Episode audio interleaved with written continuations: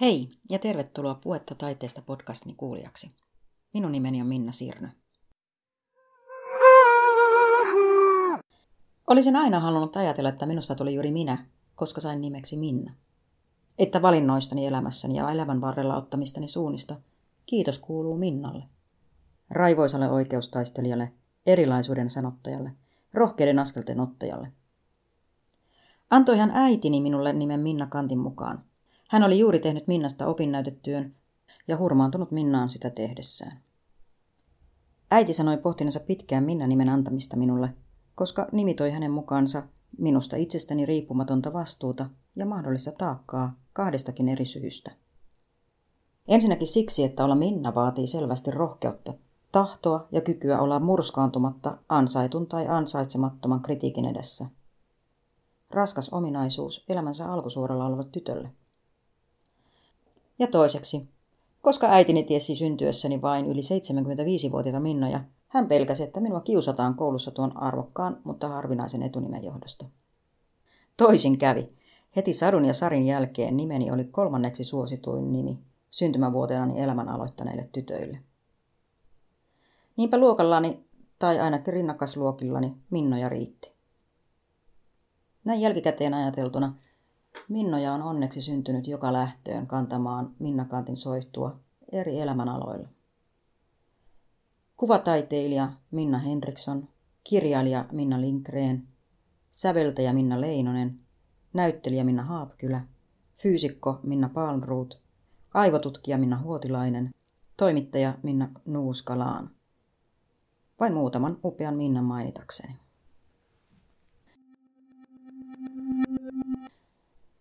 Minna Kant oli monellakin tapaa tienraivaaja.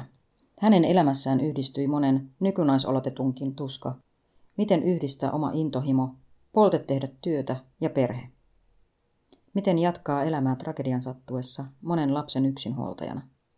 Miten rikkoa sukupuolittuneita stereotypioita vaikkapa ryhtymällä yrittäjäksi. Miten ulkonäkö ja vanheneminen ovat asioita, joihin kohdistuvaa kritiikkiä Minnan tapaan julkisuuden valokielessä olevan – tai ihan kenen tahansa naisoletetun pitää kestää näinä somen kulta-aikoinakin.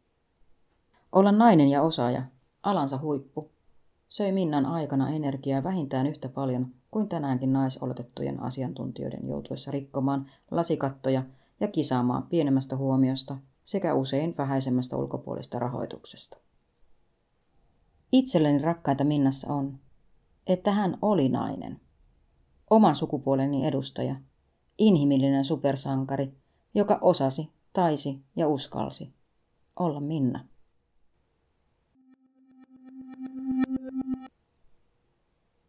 Minna Kantilla oli vahva yhteiskunnallinen omatunto.